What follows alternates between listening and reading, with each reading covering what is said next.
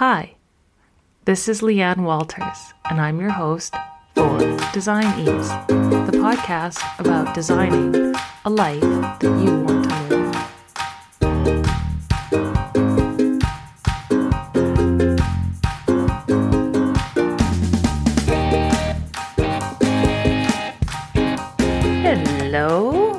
back to the Design Ease podcast. I am your host, Leeanne Walters, and it is almost Christmas. It's Christmas Eve. Got up early. My family's sleeping. It's like the one last quiet moment. was the night before Christmas, and all through the house, shit was tossed everywhere. A mess was throughout. Then somehow, through a magic of holy shit and how did I come together, Christmas gets pulled off and everyone's all better. Let's start your morning off or your day with some foul language. I um I'm ready. I'm ready for Christmas. I wrapped all my gifts yesterday. You don't have to do it weeks beforehand. You can just do it the day before you need to do it, like everything else. I hope you've got all of your odds and ends tied up and you have some time to sit and do nothing. That's really, really what I'm looking forward to is like once all of the dust settles, this is the time of year when I'm actually not expected to answer my phone or have all of the answers for all of my clients to know where everything is. We just get to like stop at this time of year. I make a pie. I think I'm gonna bake a pie today. Ooh, I made macarons. What? Like, why not? We decided to do teachers' gifts this year, and we made our own ma- macarons. We did vanilla with an Earl Grey um, buttercream filling. I have to say they turned out really good. Learned a few things. You want to let your eggs rest in the fridge to get legs. How fun is that? So you leave them a day. And then apparently that helps. But one of the main things that I learned is don't put two trays of macarons in the oven or you end up with only half of your macarons cooked all the way through. So uh, just enough for the teachers to get a couple. Anyways, it just works out. It just works out that um, it's more fun to give things that you made. And if it's not perfect, I'm going to tell you, my son was so proud to take this little gift to his teacher. He's like, We're not giving him anything else. I thought, No, there's nothing better. This is all you need to give a homemade, delicious macaron. His teacher's off sick. I hope he stay, he comes into school. They're not going to taste very good in January, Mr. C. So, on that note, I thought we could talk a little bit more about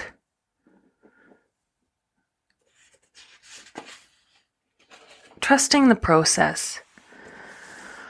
Christmas is a time where we stress so much about how it's all going to come out.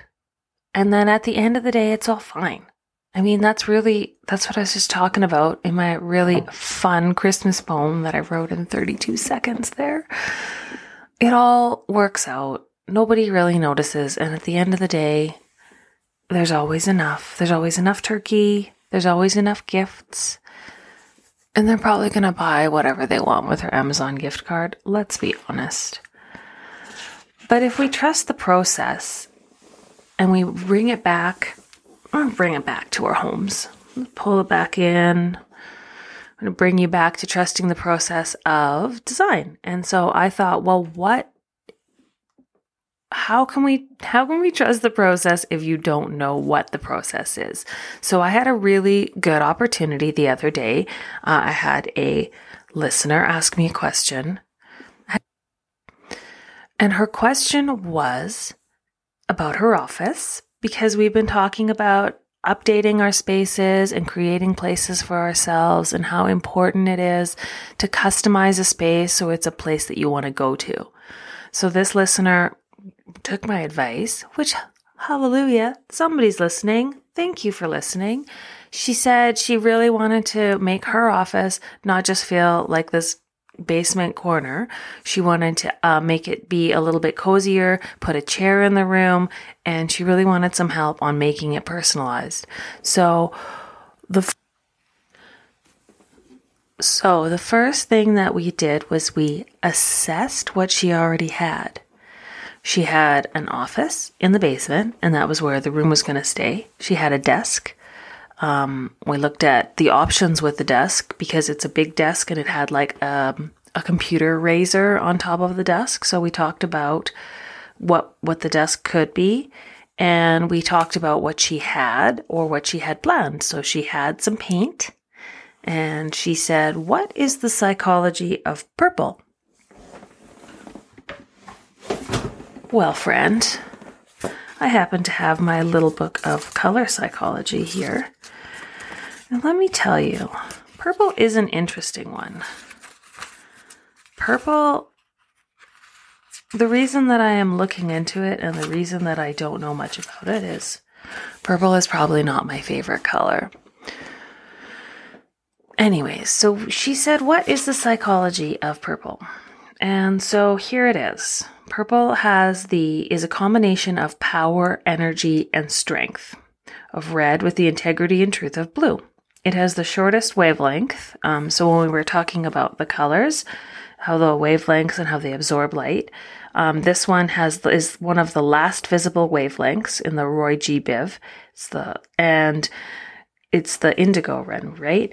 And it is the color we link with the spiritual awareness and reflection and it creates connections with higher realm. Oh.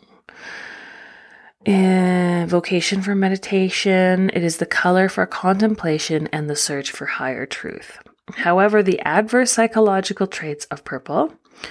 Um, it, so if you surround yourself with too much or the wrong tone, and you could become introspective and lose touch with reality. Also, using the wrong, wrong tone can communicate cheap and nasty faster than any other color. That's kind of my concern with purple. It's the cheap and nasty part. Like I can envision old bedrooms with paint, like the thick painted in the corners. Okay, the first house that we ever bought, this is where it's coming from. It had a purple Barney wall. So I had to assess what she was looking for and research the psychology of purple and come up with a plan to find more pros and ways to use a color in a way that made it look richer. Because just because I don't like purple doesn't mean that that's a story that matters to anybody else. Just because I've had bad experiences with purple doesn't mean that you can't make purple look beautiful. So all we have done here is we assessed what we're what we were looking at We've come up with the psychology of it. We're looking into, I, I literally type into my phone offices purple into Pinterest. And then I go through all of the pictures. I assess all of our options when it comes to what we're going to use because this paint is purchased. This isn't a, what color do you think I should use kind of conversation. This is a how can I use this paint to make my office look pretty? And it's a really pretty color of purple that she has. It's just purple is a bit of a touchy color, although it's spiritual and it's beautiful. A giant purple room is just going to look like a grape and it's going to date itself very quickly and you're going to feel it's really closed in and dark. So that's not what we're going to do. So we assessed what we had we looked at what things that she wanted to bring into the room. She was going to turn her desk so that we can look out. We're going to change our view, our perception of our reality. So we're taking her desk from the corner and we're going to turn it so she's actually looking out the door. So one of the things when you're doing that and the, the when you're coming through a room, the back wall is your anchor wall. So one of my first thoughts was, hey, let's paint that back wall purple, right? Right? That would be like the obvious option. But again, purple and a big wall is not really the best situation. And also, a really strong statement single wall really needs to be tied in in other ways. Otherwise, it just doesn't make any sense. So, what I actually thought, because we also have some trim work and a lot of things, is we're going to use a complementary color. We're going to bring in a hint of violet, which is like a gray based purple. And we're going to use that as a neutral to offset the heaviness of the purple. It's it's like gray richens purple. It makes it look more grown up and a little bit less I think it makes it look a little bit deeper and more historical and so I think it looks less cheap. That's what I'm going for. So, we're going to use the hint of violet on the back wall of the whole office and then on the return wall we're going to use two tones. We're going to bring that purple color around on the bottom. Where's my sheet of paper on this? Oh, here we are. Half wall of purple on the side walls that's going to kind of envelope the room. And around her closet, we're going to put that half wall and then we're going to color block some purple up behind her door. And then on the wall to the side of her desk, we're going to use the purple and the lighter color and make a pattern on the walls. Kind of bring the whole thing together, but we're going to soften it with the gray color. So how, how, right? You're thinking, okay, that's really gray, Leeanne. How did you figure this out? So we didn't want to paint the whole room purple. We have a purple color. So I looked at the office and I wanted to create balance. And I wanted to create something for the end user, the person using the office, this person who asked me the question, the client. I wanted her to have something to look at. So when you close your front, your door to your office, that's a really great place to put a strong color. But if you just paint the back of your office door, then it's and it spends most of its time open, then we're not going to see a lot of that color. So the solution to this is to bring the color up and use it as a color blocking. So instead of just painting the door, we're going to take that purple color, the really strong color, we're going to paint the whole back of the door and we're going to carry that color all the way up to the ceiling. And we're going to widen out the door. We're going to paint the door frame casing too. So now you have this strip of purple that when you open up your door, you still see purple looking out. That also gives you the opportunity to hang a little something over the door if you're wanting to put something there that makes you remember to do something or a message to yourself. It kind of gives it a little bit of light it gives it a focal point. But I think it's really nice to make the door a color. And if your door is always open, this color blocking technique, this drenching the color down, literally it looks like you dumped a bucket of paint and it roars down to the floor. So when you're looking out, you still see that color. Because too many people forget about their own view and they're worried about the view behind them, the Zoom meeting. So now that we have this little stripe of color down the wall, I didn't want it just to stay there. But I, again, I didn't want the strength of color to be behind the desk because we've got so much trim and woodworking going there. So I wanted to carry the color around the room so I think the nicest and easiest way to do it and where you're going to see the most of this paint color is to the left of the desk because it's an L-shaped desk, the desk that goes against the wall. There's no point in painting that half of the wall, the like lower section, right? You're not going to see it. There's going to be a desk against it. So the open section, the area where we're going to walk around the desk, we're going to paint half of those walls that purple color. We're going to bring it all the way. If you're going through a closet or any door casing, it looks the best if you drench this color and it just, it's just like a band. So that band of purple is going to be about the height of your desk, which is about 30 inches or three feet. You're going to run that all the way back to the back wall, but the back wall we're going to leave alone. We're going to just paint the back wall this calming hint of violet. So the top of the half wall is hint of violet and the back wall is hint of violet. The reason we don't want a heavier paint is it's also a basement, right? We just don't want to feel closed in. You don't want it to feel like the 1980s or the 90s when you walked into all of these creepy old bungalow basements and they were all these different colors. We're not going for that. So no painting the whole room purple. We're going to do a strip of purple, a little band of purple, stopping it from being cheap. How did I match my gray paint? I took the color and then I went into the paint fan into the same colors and I went up to the top. So you want a color that is actually a very, very, very light purple, but it needs to have the same undertone and it should look gray against your purple. We don't want like a lilac and purple wall. So when they read, like the top shouldn't read that lighter pink. It should read gray. Otherwise it's going to look like an English garden instead of like a cool, edgy office for a grown up. Also on this two toned wall, we're going to hang a really big painting of an elephant. I envision like the Thai elephant with lots of colors. You can find really beautiful scarves. There's a whole story behind the elephant. It's a Noom sort of story where you feed. The elephant is like your creative side, and if you don't feed it, you um I think the story she told me, but she hasn't sent me the article to read yet. But I think the idea is is like food supplements the not feeding our creative side, which is kind of something that we've been talking about here. If we aren't filling our cup, if we aren't creating these spaces and these moments, then we supplement with other things like negative thoughts or or filling up our hearts with food, right? So this elephant is going to be a reminder to this lady to be creative and to make time for herself and to give back to herself and fill up her own elephant because we got to give to ourselves before we go out and give to others. So once that's done, um, we got to the back wall, the whole back wall, we're going to do hint of violet. It is my preference that you color drench. So if you have a cabinet there, we're going to paint it all the same color. The trim in in colorful rooms, trim makes it very busy. So that whole back wall is going to be your lighter color.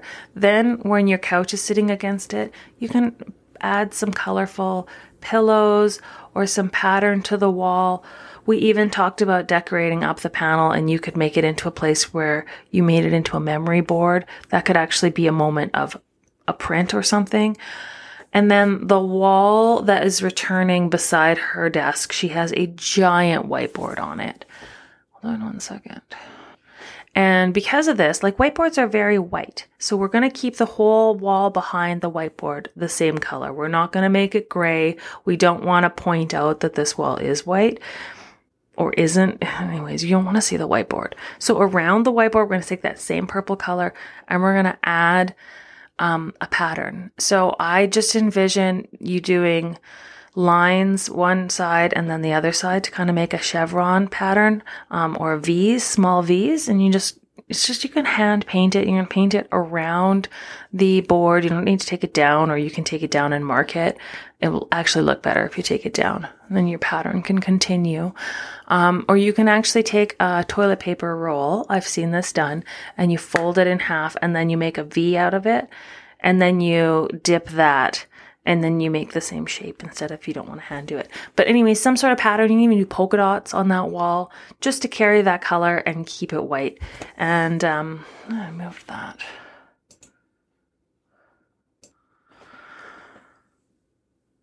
So that was the plan. If you guys have any questions about what you want to do with your own spaces, you can give me a call. Oh, no, don't give me a call.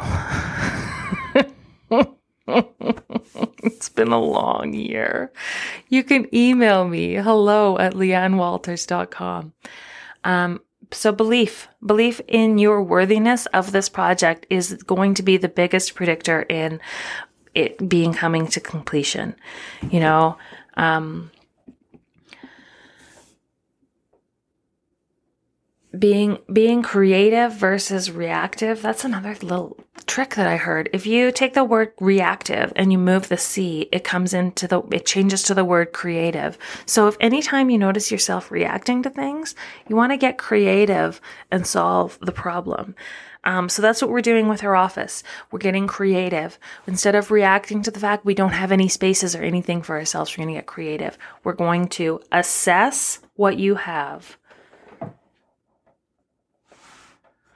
And when you're doing this assessment, it's really important you listen to the mindset because if you're starting with like everything I have is shit, sorry, I've been swearing a lot on this episode. If you're starting with not liking everything that you have, then you want to go back to the last episode that I talked about how we can change the way we feel about things by changing our mindset on things. So we're going to assess what we have. We got lots of good stuff. And we're going to make a note of that. And then we're going to find our why. Why are you doing this? It's really important to keep that in mind because if you're doing it to create more light, we're going to direct all of our intentions towards lighting and windows. If you're doing this to create a space that feels like you, it's important to remember that when taking feedback from others.